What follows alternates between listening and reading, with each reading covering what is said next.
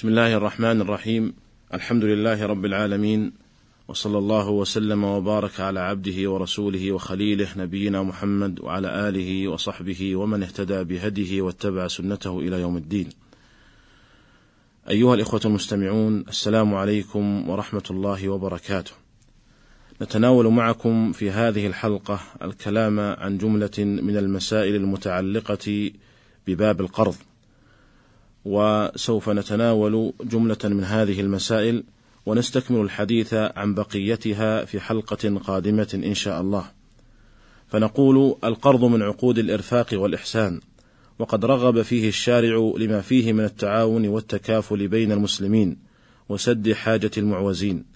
وقد جعل النبي صلى الله عليه وسلم جعل الإقراض مرتين بمثابة الصدقة مرة. فعن ابن مسعود رضي الله عنه أن النبي صلى الله عليه وسلم قال: ما من مسلم يقرض مسلما مرتين إلا كان كصدقة مرة. أخرجه ابن ماجه وابن حبان وهو حديث حسن. بل إن من أهل العلم من قال إن القرض أفضل من الصدقة، إذ الغالب أنه لا يقترض إلا محتاج. ولما روي عن أنس رضي الله عنه قال: قال رسول الله صلى الله عليه وسلم: رأيت ليلة أسري بي على باب الجنة مكتوبا الصدقة بعشر أمثالها والقرض, والقرض بثمانية عشر. فقلت يا جبريل ما بال القرض أفضل من الصدقة؟ فقال لأن السائل يسأل وعنده والمستقرض لا يستقرض إلا من حاجة. أخرجه ابن ماجه في سننه ولكنه حديث ضعيف الإسناد. لا يثبت عن رسول الله صلى الله عليه وسلم. ولذلك فالصحيح عند المحققين من أهل العلم أن الصدقة أفضل من القرض لحديث ابن مسعود السابق ما من مسلم يقرض مسلما مرتين إلا كان كصدقة مرة وهو حديث ثابت عن رسول الله صلى الله عليه وسلم كما سبق وهو ظاهر الدلالة في تفضيل الصدقة على القرض. أيها الإخوة المستمعون والقرض معناه في اللغة القطع فهو مصدر قرض الشيء يقرضه ومعناه في اصطلاح الفقهاء دفع مال لمن ينتفع به ويرد بدله وهو مندوب إليه في حق المقرض لما سبق من الأدلة ولأن فيه تفريجا عن أخيه المسلم وقضاء لحاجته فكان مندوبا إليه كالصدقة. ولكنه ليس بواجب قال الإمام أحمد رحمه الله لا إثم على من سئل فلم يقرض. وذلك لأنه من المعروف أشبه صدقة التطوع. وأما في حق المقترض فإنه مباح وليس مكروها خاصة إذا كان لحاجة. قال الإمام أحمد رحمه الله ليس القرض من المسألة يريد أنه لا يكره لأن النبي صلى الله عليه وسلم كان يستقرض كما في حديث أبي رافع رضي الله عنه أن النبي صلى الله عليه وسلم استسلف من رجل بكرا فقدمت عليه إبل الصدقة فأمر أبا رافع أن يقضي الرجل بكره فرجع إليه أبو رافع فقال يا رسول الله لم أجد إلا خيارا ربعيا فقال النبي صلى الله عليه وسلم أعطه فإن خير الناس أحسنهم قضاء رواه مسلم. ولو كان الاستقراض مكروها لكان النبي صلى الله عليه وسلم أبعد الناس منه.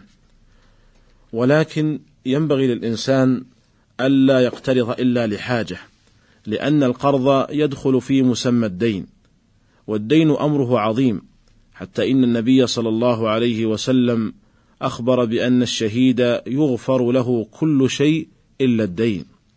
فإذا كان الشهيد الذي قد باع نفسه لله عز وجل لا يغفر له الدين فكيف بغيره؟ ثم إن المقترض ينبغي له أن يحرص على الوفاء فإنه إذا اقترض بنية الوفاء يسر الله تعالى له الوفاء وفتح له أبوابا من الرزق يفي منها. بخلاف ما إذا اقترض بنية عدم الوفاء أو بنية المماطلة فإن الله تعالى لا يبارك له في ذلك المال. بل يسلط عليه من الآفات ما يتلفه ويمحق بركته كما قال النبي صلى الله عليه وسلم من أخذ أموال الناس يريد أداءها أدى الله عنه ومن أخذ أموال الناس يريد إتلافها أتلفه الله. أيها الإخوة المستمعون، والقاعدة فيما يصح قرضه هي أن كل ما صح بيعه صح قرضه، إلا العبيد والإماء فإنه لا يصح قرضهم. ويشترط لصحة القرض أن يكون المقرض ممن يصح تبرعه، فلا يجوز لولي اليتيم مثلا أن يقرض من مال اليتيم، وكذلك يشترط معرفة قدر المال المدفوع في القرض، ومعرفة صفته، وذلك لأجل أن يتمكن من رد بدله إلى صاحبه. والقرض من عقود الإرفاق والإحسان، ولهذا سماه النبي صلى الله عليه وسلم منيحة، لأنه ينتفع به المقترض ثم يعيده إلى المقرض. فإذا خرج عن موضوعه الأصلي الذي شرع لأجله وهو الإرفاق والإحسان بين الناس، وأصبح يراد به المعاوضة والربح، دخله الربا. ولذلك فالقاعدة المشهورة عند الفقهاء هي أن كل قرض جر نفعا فهو ربا. هي أن كل قرض جر نفعا فهو ربا. ولكن هذه القاعدة ليست على إطلاقها، فما من قرض إلا ويتضمن نفعا قال أبو محمد بن حزم رحمه الله: ليس في العالم سلف إلا وهو يجر منفعة، وذلك بانتفاع المسلف بتضمين ماله، فيكون مضمونا تلف أو لم يتلف، مع شكر المستقرض إياه، وانتفاع المستقرض بمال غيره مدة. انتهى كلامه رحمه الله. وحينئذ تحمل المنفعة المحرمة في القرض على المنفعة التي يختص بها المقرض كسكنى دار المقترض وركوب دوابه وقبول هديته ونحو ذلك من المنافع التي يختص بها المقرض ولا مصلحة للمقترض فيها. أما ما كان فيه منفعة للمقرض وللمقترض جميعا من غير ضرر بواحد منهما فليس هذا بمحرم، إذ أن الشرع لا ينهى عما فيه مصلحة ومنفعة للطرفين من غير ضرر بواحد منهما. قال الإمام ابن القيم رحمه الله: المنفعة التي تجر إلى الربا في القرض هي التي تخص المقرض كسكنى دار المقترض ونحو ذلك. أيها الإخوة المستمعون، وعلى هذا التأصيل يتفرع الكلام حول مسألة السفتجة، والتي عرفت بأنها معاملة مالية يقرض فيها إنسان قرضا لآخر ليوفيه المقترض أو نائبه أو مدينه في بلد آخر، وفائدتها السلامة من خطر الطريق ومؤونة الحمل.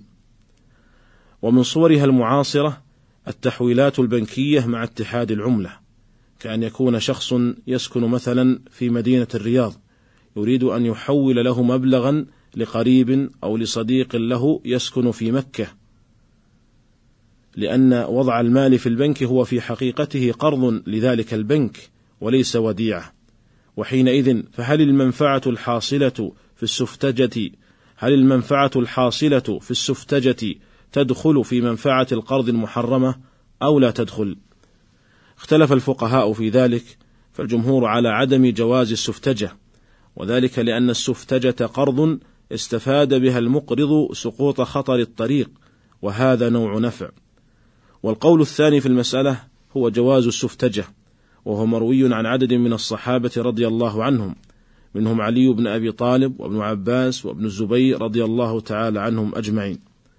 وهذا القول رواية عند المالكية ورواية عند الحنابلة، وقد اختاره موفق الدين بن قدامة وشيخ الإسلام ابن تيمية وابن القيم رحمة الله تعالى على الجميع.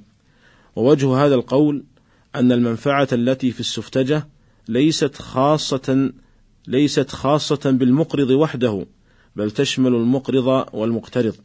فالمقرض ينتفع بأمن خطر الطريق في نقل دراهمه إلى ذلك البلد، والمقترض ينتفع بالقرض وبأمن خطر الطريق بالوفاء في ذلك البلد.